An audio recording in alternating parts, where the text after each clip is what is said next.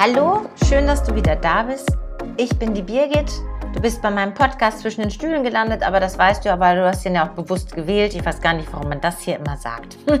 okay, ich freue mich auf jeden Fall, dass du da bist und dir die Zeit nimmst, mir zu lauschen. Du weißt, ich bin es, ähm, ich liebe es einfach total, euch zu inspirieren und zu motivieren, das Beste und Schönste aus eurem Leben zu machen, damit ihr ein wirklich erfolgreich und erfülltes Leben führt und an euch glaubt und euch wertschätzt, weil es einfach unfassbar viele Menschen gibt, die es nicht tun, die sich selber nicht wertschätzen und ständig in Frage stellen. Und deshalb habe ich heute mal wieder eine Geschichte für euch und die möchte ich euch vorlesen und jetzt wünsche ich dir ganz viel Spaß. Diese Geschichte aus dem, ist aus dem Buch Bewusstheit von Christian Bischoff, aber ich glaube, dass man ähm, die auch noch woanders findet. Aber ich lese jetzt einmal vor. Ein junger Mann ging zu seinem Meister. Meister, ich fühle mich so wertlos, was kann ich tun? Die Leute sagen, ich sei nicht talentiert, ich würde alles falsch machen, sei ungeschickt und dumm. Meister, wie kann ich ein besserer Mensch werden? Was kann ich tun, damit meine Mitmenschen mich mögen? Der Meister sagte, Tut mir leid, ich kann dir jetzt nicht helfen. Ich muss gerade selber meine eigenen Probleme lösen. Vielleicht später. Der Meister überlegte kurz und schob hinterher, Ach, weißt du, wenn du mir helfen würdest, mein Problem zu lösen, ginge es schneller und ich könnte dir dann helfen, dein Problem zu lösen. Der junge Mann sackte in sich zusammen, weil er sich schon wieder abgelehnt fühlte und stotterte. Sehr, sehr gern. Der junge Meister zog einen Ring von seinem Finger, gab ihn dem Jungen und sagte, nimm mein Pferd, reite in die Stadt zum Markt. Ich muss eine Schuld begleichen und dafür diesen Ring verkaufen. Du musst es schaffen, den höchstmöglichen Preis zu erzielen. Akzeptiere auf keinen Fall weniger als ein Goldstück für diesen Ring. Der junge Mann nahm den Ring und ritt davon. Auf dem Markt bot er den Ring etlichen Händlern an, die ihn interessiert begutachteten. Doch als der Junge den Preis nannte, lachten ihn einige aus, andere schüttelten den Kopf und gaben ihm den Ring zurück. Nur ein alter Mann erklärte ihm in Ruhe, dass ein Goldstück viel zu wertvoll für diesen Ring sei. Er würde maximal drei Silberstücke dafür bekommen. Doch der junge Mann durfte den Ring ja nicht für weniger als ein Goldstück verkaufen, also lehnte er das Angebot ab. Nachdem er zu hundert Händlern den Ring angeboten hatte, ohne ihn zu verkaufen zu können, ritt er frustriert zum Meister zurück. Er wünschte sich so sehr, ein Goldstück zu besitzen, um es seinem Meister geben zu können und ihn damit von seinen Sorgen zu befreien denn dann würde der ihm helfen, seinen Selbstwert aufzupolieren. Beim Meister angekommen, sagte er geknickt, Meister, es tut mir leid, es ist mir nicht gelungen, jemand über den wahren Wert des Rings hinwegzutäuschen. Der Meister überlegte und erwiderte dann ruhig. Was du sagst, klingt spannend. Lass uns den wahren Wert des Ringes herausfinden. Steig wieder auf dein Pferd und reite zu dem angesehensten Schmuckhändler in der Stadt. Sag ihm, dass du den Ring verkaufen möchtest und frag ihn, wie viel er dafür gibt. Egal wie viel er dir bietet. Hier ist die Regel. Du verkaufst den Ring auf keinen Fall. Du kommst mit dem Ring wieder und wir besprechen uns. Der junge Mann machte sich wieder auf den Weg in die Stadt, um den Schmuckhändler aufzusuchen. Der untersuchte den Ring genau, schaute ihn sich mit der Lupe an und wog ihn. Nach einer endlos erscheinenden Zeit sagte er, Richte dem Meister bitte aus, wenn er gleich verkaufen will, kann ich ihm nicht mehr als 49 Goldstücke dafür geben. 49 Goldstücke. Dem jungen Mann fiel die Kinnlade runter. Ja, antwortete der Schmuckhändler. Mir ist bewusst, dass man auch mit etwas Geduld sicherlich 55 Goldstücke als Verkaufspreis erzielen könnte. Doch wenn es um einen Notverkauf geht, da biete ich 49. Das ist mein erstes und mein letztes Angebot. Aufgewühlt ritt der junge Mann zum Meister zurück und erzählte, was geschehen war. Der Meister hörte sich den Bericht seelenruhig an. Dann schaute er bei dem, dem jungen Mann tief in die Augen und sagte ganz ruhig und bedächtig, Du bist wie dieser Ring. Ein Schmuckstück, kostbar und einzigartig. Genau wie bei diesem Ring kann nur ein Fachmann deinen wahren Wert erkennen. Also warum irrst du durch dein Leben und erwartest, dass jeder Mensch um deinen Wert weiß? Dann streifte er sich den Ring wieder über und verließ den Raum.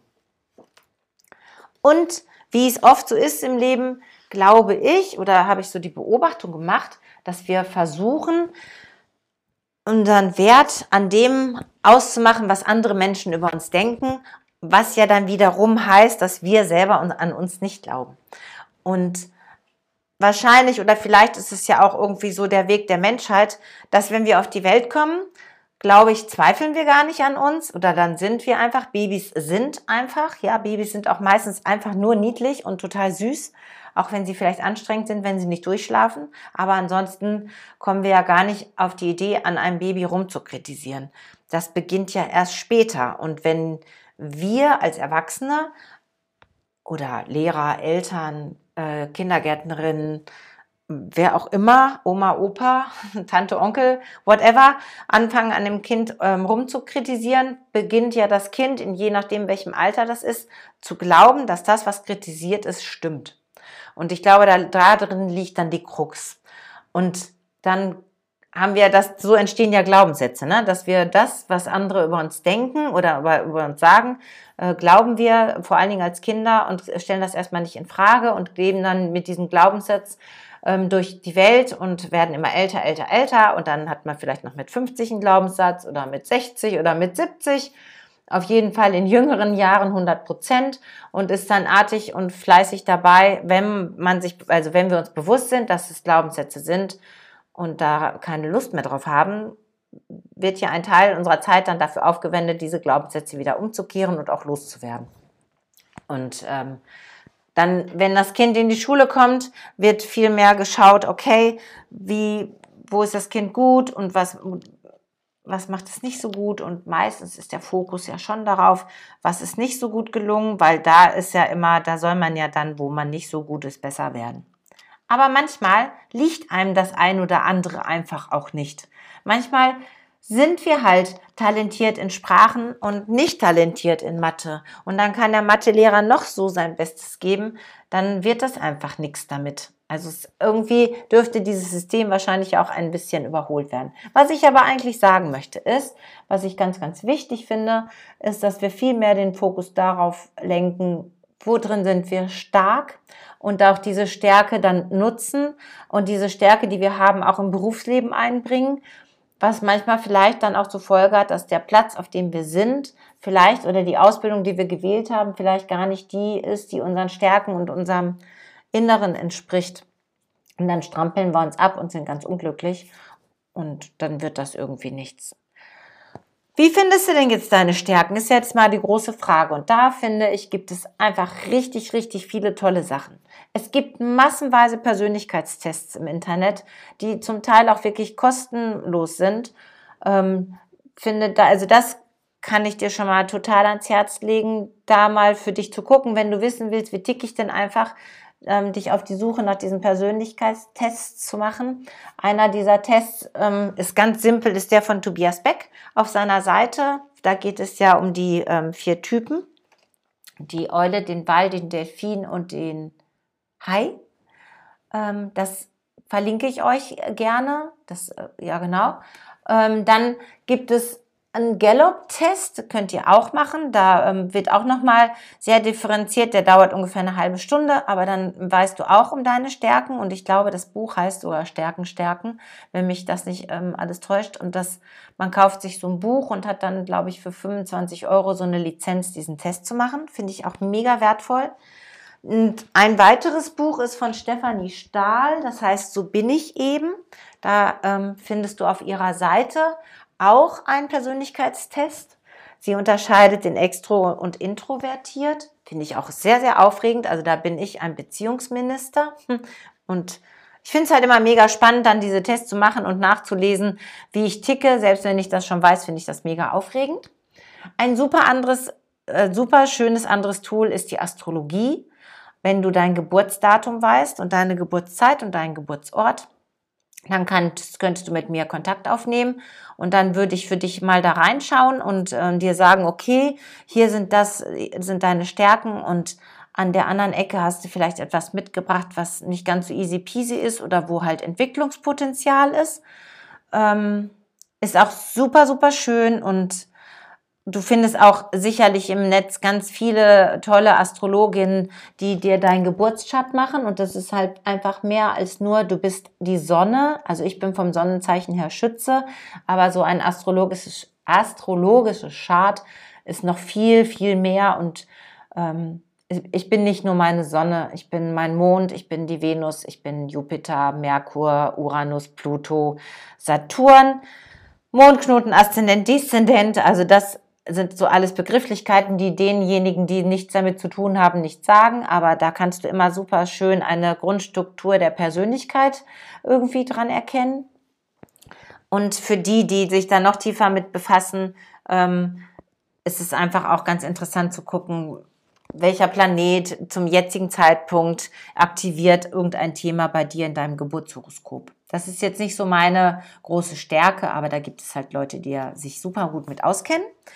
Und was ich dann auch toll finde, ist das Human Design.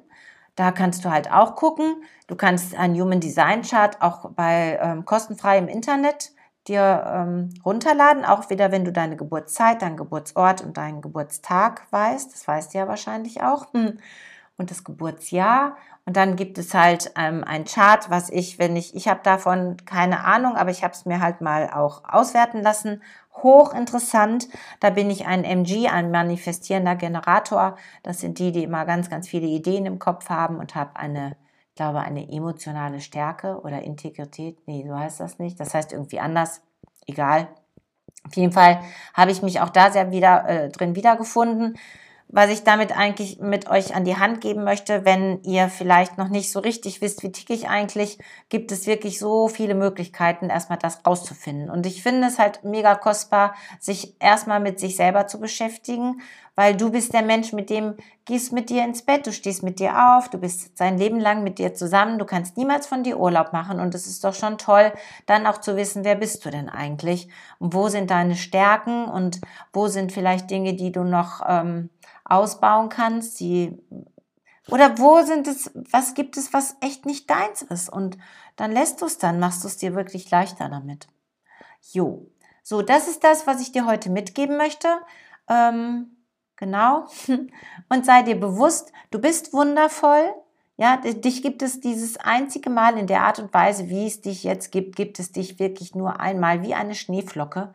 Und in dir steckt alles was du willst und du wirst auch wirklich alles schaffen, wenn du es willst. Davon bin ich einfach tief überzeugt.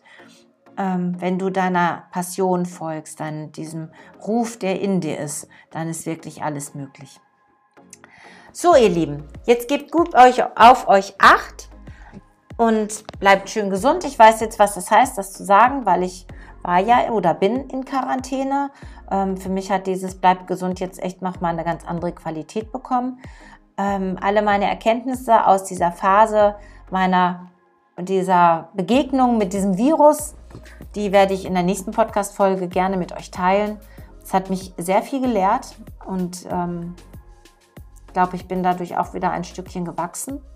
Glaube ich schon. Und was mir wirklich super doll geholfen hat und das gebe ich euch jetzt noch mit auf den Weg, ist die Dankbarkeit für das, was ist und die Dankbarkeit für diesen Körper, der ein Wunder ist. Er ist durch ein Wunder entstanden. Ihr musstet alle nicht überlegen, wie oft euch sich eure Zellen teilen. Sie haben es einfach für euch getan. Ihr seid im dem Leib eurer Mama gewachsen. Ihr seid da alle rausgekommen. Jeder von uns ist genau dort rausgekommen. Entweder aus dem Bauch oder halt anders, so, also Sektio oder ganz normal, spontan. Wir nehmen alle denselben Weg, es gibt gar keinen anderen Weg und wir sind irgendwie auch deswegen echt alle eins. Fühlt euch ganz dolle, geliebt, geherzt, umarmt, gebt gut auf euch acht, macht das Beste draus und wir hören uns nächste, nicht nächste Woche am Sonntag. Alles, alles Liebe, eure Birgit. Tschüss.